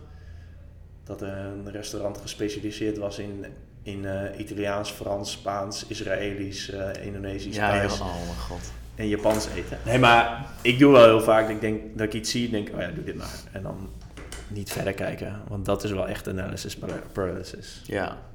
Ja. Wat, ehm, nee, laat ik hem anders inleiden. Hoe gaat het schrijven van eh, autonomie? ja, moeilijk. Ja? Ja, omdat ik, ben niet een filosoof of een wetenschapper en ik weet eigenlijk niet zo heel veel. Ik ben 32 jaar oud. Dus eh, ja, ik vind het best wel moeilijk om... Ik proef het ook wel vaak in de... Nou, je zegt het ook hier letterlijk. Ik wil geen zelfhulpboek schrijven en ik wil ook niet doen alsof ik alles weet. Maar ik heb dat idee bij jou ook niet. Dat je, dat, dat je dingen zo stellig zegt dat je... Wat Nee, heel nou ja. veel mensen wel hebben. Als ze een sixpack hebben, sixpack hebben gekregen, dat ze dan doen alsof ze de weg hebben of zo. De manier weten. Nou ja, ik zei net ook wel dat ik, dat ik vind dat mensen zoals ik moeten doen. Maar ehm, bijvoorbeeld als we het hebben over werken of een werkweek inrichten. Nou, je hebt een duidelijke agenda. mening, maar je zegt toch niet van ik zou het zo doen. Nee, dat is ook wel weer zo. Dus eh, nee, wat ik dus eigenlijk heel graag in het boek vooral wil laten zien, is hoe. Is net zoals eh, met Anti-Fragile, van oké, wa- wat is autonomie nou eigenlijk? Wat betekent het nou eigenlijk? Nou, misschien wel precies. En waar kom je tegen? En je komt er dus in heel veel dingen tegen. Dus Mhm. mijn boek heeft ook tien delen eigenlijk. Misschien moet ik ook boeken noemen.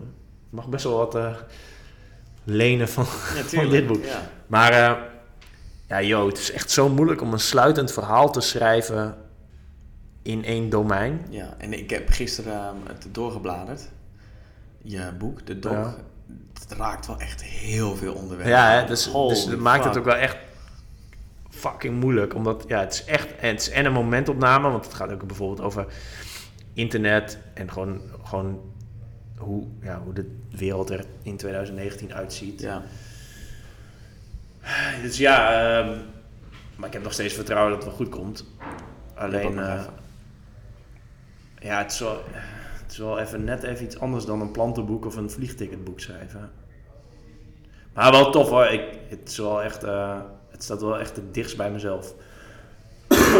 ja, dat zijn de vorige podcast ook wel. Dat je merkte dat je je hele leven al wel dingen doet die Ja, op het een is- bepaalde het is manier doet. eigenlijk En dat misschien autonomie wel is. Dat het Ik, heb ook het, het, ik vind het ook. eh, kijk, zo'n vliegticketboek vind ik gewoon dat heel veel mensen moeten lezen. En het plantenboek ook.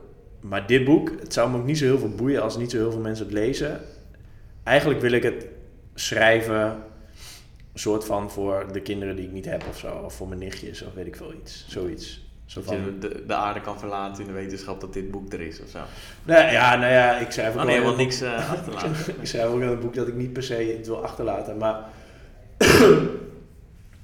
eigenlijk is het dat ik gewoon nu inmiddels al meer dan een jaar en nog het komende jaar nadenk over hoe ik de wereld zie. En dat dan zo goed mogelijk samenvat. Ja. En dan eh, kan ik dat als eh, geven aan iemand en zeggen van ja, oké, zo zie ik het. Dat is eigenlijk het doel van een boek. Maar ja, dat is wel echt fucking moeilijk man. Ja, dat ik dus wel. omdat ik, ja, ik ben niet 70. Nee. Ik ben- Ik ben er nog niet. Ik zat gisteren zag ik een advertentie op Instagram van een, ehm, een jongetje, dat was denk ik 11 of 13. En die stond er à la Gary Vaynerchuk over self-development eh, Oh, echt? praten. Van yeah, yeah, yeah, we read books and podcasts and now we, we got a, the Ja, dat course. is en wel toen, een kans man, als je zo'n jong ventje bent. Ja. hij deed het, het was echt, de presentatie was echt perfect gewoon. Alleen het was zo niet eh, congruent, want het was van een jochie met een beugel in. Oh, ja. en zijn eerste vuistjes. En die Oh, ja. ging dus vertellen. Nou goed, ik denk dat daar ben je niet mee te vergelijken, maar ik kan me enigszins het sentiment wel. eh, Nee, ja, soms voel ik me inderdaad al mannetje. Ja, denk ja, wat, hoezo, hoezo... Maar aan de andere Aan de kant andere denk kant is het ook niet leeftijdsgebonden. Ik bedoel, je bent er toch ook al een hele tijd mee bezig. Je Ja, dat is ook wel zo. En, en tegelijk vind ik het, ik vind het dus leuk om ehm, stukjes te schrijven waar grapjes in zitten. Dus ja, als mensen het lezen en zich ermee vermaken, dan is het eigenlijk al goed. Toch? Ja. Maar eigenlijk mijn doel van het... Dus het zou mooi zijn als degene die het lezen, eh, dat die denken, oh ja, dit is dus, dit is dus autonomie. En eh, ik moet er iets vaker aan denken. Dat is het doel, denk ik, van het boek. Nice. Ik heb hem besteld, toch? Oh. pre-order? Ja, ik denk het wel, anders kon je het niet lezen, toch? Oh ja, tuurlijk. Ik krijg die mails. Waar ik nog nieuwsgierig naar was.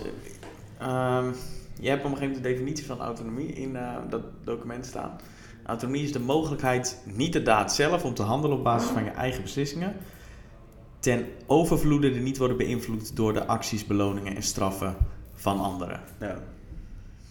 Ehm, toen dacht ik, als ik het lees, dan denk ik dat ehm, dan moet er een soort van vrije wil zijn. Ja, dat is zo fucking, dat vraagt iedereen aan mij. Maar er bestaat een vrije wil, maar dat denk ik niet. Maar daarom vind ik dus ehm, autonomie vind ik een gevoel en niet een, een daad. Dus autonomie is het, Oké, dus vandaar niet de daad zelf. Oké. is het, het idee of het vermogen, of idee hebben, het vermogen te hebben om zelf te kunnen. Maar als je, als je niet gelooft in de vrije wil, dan is, het, dan is dat gevoel niet meer dan een romantische illusie. eh, nee, ja, dat klopt. ja. ja. Maar de- tegelijkertijd. Maar je kunt, je kunt ja, dat is zo lastig. Je kunt toch wel het, een, ehm, ja, je hebt de hele tijd allerlei verschillende gevoelens en emoties, maar ehm, je kunt toch wel zo'n vlaag krijgen dat je denkt, ah nice, dit is, dit is zeg maar, ik kan nu zelf, ik kan dit helemaal zelf beslissen om te doen. Dan, ja, het, is een, het is een soort wind die waait door je lichaam, zeg maar. Dat is, ik vind dat dat autonomie is. Dat je denkt, ja, Ik ga het lekker doen het zoals is ik een het wil. Want heel veel mensen roepen, ja, ik heb scheid aan iedereen en ik doe gewoon lekker wat ik zelf wil. Nou ja, dat is een beetje de... Het, ja, Ja, hoe harder iemand dat schreeuwt, hoe meer ik weet dat dat totaal niet het geval is. ja maar het, het is ook niet dat. Het heeft er gewoon wel... Het is dat, maar dan echt, zeg maar. Want ja, je hoeft, het, je hoeft niet te vertellen dat je scheid hebt aan anderen. Nee. Want door het te vertellen, zeg maar, dan Ja. ja. bewijs je dat het Niet zo is. niet Ja. zo is. Ja. Maar je, oké, dit is wel interessant. Dus je gelooft niet in de vrije wil, maar wel in het gevoel van doen waar je zin in hebt. Ja, ik, ik geloof wel. Ik, ja, we- ja, weet ik niet eigenlijk of ik erin geloof. Nou ja, ja nou, want dit lijkt wel, de, de autonomie. Je zegt, nou, mijn doel is om te zorgen dat mensen er vaker aan denken. Het lijkt wel alsof het een soort van manier van leven is, van beslissingen maken. Dat het een soort van deel wordt van je beslissingsboom of zo. Ja, het is dit het iets wat ik het is zelf echt wil gewoon doen? een concept wat je. ehm, die, ja, dat eigenlijk heel belangrijk moet gaan zijn in je leven. Ja, of ja, kijk maar even of je dat vindt. Maar, Kijk maar even, ja. maar Ja, dan, is net- het, ja. dan is het dus wel een... net zoals anti, Actiegericht antifragiliteit dat is. Als je er heel vaak over nadenkt, denk je, oh ja, dat is, het is echt vet belangrijk dat, dit, dat je dit moet toepassen in je leven. Ja. En ik wil dat het bij autonomie ook zo is, omdat ik, omdat ik vind dat het heel veel, het raakt de kern van heel veel shit. Waar we het net over hadden, dat, dat mensen, dat YouTubers afhankelijk zijn van YouTube, dat ze boos worden op YouTube. Of dat mensen afhankelijk zijn van wat andere mensen vinden over de hobby's die ze uitvoeren. Weet je wel, dat soort shit. Of eh, zelfs mensen die een bepaald dieet aanhangen, omdat ze dan. Ja, omdat iemand anders dat. Alle diëten zijn dat. Dat is gewoon omdat iemand anders dat zegt, doe je dat. Weet je wel, dat is fucking raar. Relaties, dat, omdat je maar een relatie in stand wil houden, omdat je iemand anders niet wil kwetsen. Ja, fuck, dat is niet de bedoeling van een relatie. Weet je wel? Nou, ik ga een beetje. Ja, nee, maar ik, ik volg het ook. Ja. Mooi, ja. Nou, het, het is dus heel fundamenteel iets. En ik, ja, ik, eh, natuurlijk, iedere keer als ik het hoor of lees, nou, het valt, me- valt me op natuurlijk, een soort van priming, dat ik denk, ja. maar ik kom het bijna nooit tegen, autonomie. Het wordt heel weinig gebruikt. En eh, ik sta bijna te klappen, zeg maar, als ik het hoor, als iemand het gebruikt. Ik denk, ja, nice man, dit is inderdaad belangrijk. Tof dat je het zegt. Laatst in de, de podcast van Youssef J, dat eh Youssef uh, Gnawi dat zegt. Over artiesten volgens mij. Want artiesten zijn best wel vaak autonoom. Ja. Wel autonoom. Ja, ja. goeie. hè? Ik heb laatst Bohemian Rhapsody gekeken met die eh, gast van Queen. Ja, Nou, die was wel redelijk autonoom, ja. ja nou ja, bijvoorbeeld. Ja. En wel kwam wel een mooi ding uit. Ja, ja, precies. Dus eh, artiesten hebben dat wel vaak en daarom, eh, ja, die kleden zich op een, ja, niet volgens, eh, volgens de laatste regels of zo. Weet je wat, die hebben geen pak aan. Geen enkele artiest draagt een pak. Nee. Oh ja, Die hebben dit, dat denk ik, ja, die beslissen dat lekker zelf. Ja, Ja, lekker. Ja. lekker een rugtas op, op je rug op het podium. Gewoon doen toch? Ja. dus ehm, ja, het is een heel fundamenteel iets. Ik vind, ik vind dat meer mensen moeten weten hoe belangrijk het is. En ik denk, ja, ik hoop dat ze dan daarna daar beter van worden. Maar ja, Ja. we zullen het wel zien. En als het dan wel een zelfhulpboek wordt. Ehm, Of in ieder geval als het gezien wordt als een zelfhulpboek. Maar het heeft Het wel dit resultaat. Als het in een winkel komt, dan is het, dan, ja, het zal dan gaan liggen bij psychologie, denk ik, of bij eh, inderdaad zelfhulp. Eh, er komen echt geen, ehm, is toch fucking vet? ja, maar er komen, er komen geen hoofdstukken in met eh, opdrachten en zo, en dingen die je Nee. moet doen of Nee. veranderingen die je moet doormaken. Eigenlijk wordt het gewoon een lijst met dingen die niet autonoom zijn. Het is toch best een goede manier om uit te leggen wat autonomie is door te zeggen wat het gewoon niet is. Nou ja, dat is, dat is het eerste hoofdstuk. Dat, zeg maar, dat Sartre die zegt het over authenticiteit. Hij zegt, ja, je kunt niet uitleggen wat authenticiteit is, want, of voordoen, zeg maar. Het stemmetje loopt weg. Eh, ja, die gaat weg, ja. Want dan zijn mensen niet authentiek. Dus je kunt alleen zeggen wat het niet is en dan mensen het zelf maar laten beslissen. Zo, ik moet even... is het gevolg Ja. van eh keelpijn hebben en eh, inmiddels vier uur lang aan het lullen zijn over... Ja, klopt. volgens ja. mij geeft je lichaam aan dat het... eh, Het is klaar. het is... Oh, Dat klinkt wel heel wat dramatisch. Mooi einde, toch? Ja. Ehm, ja, dan eh, binnenkort maar een keer de overige 300, eh, 280 pagina's. Ja, ik denk het wel, ja. Thanks, eh, dude, voor eh, je tijd Yes, en bedankt wijsheid. Dat ik mocht aansluiten. Oh. Zo, dat eh, was hem weer. Ik hoop dat jij de aflevering net zo leuk vond als dat ik het vond om Jome te interviewen. Ik zou het iedere dag, de hele dag kunnen doen. Praten over zulke onderwerpen. Ik spreek je snel. Later.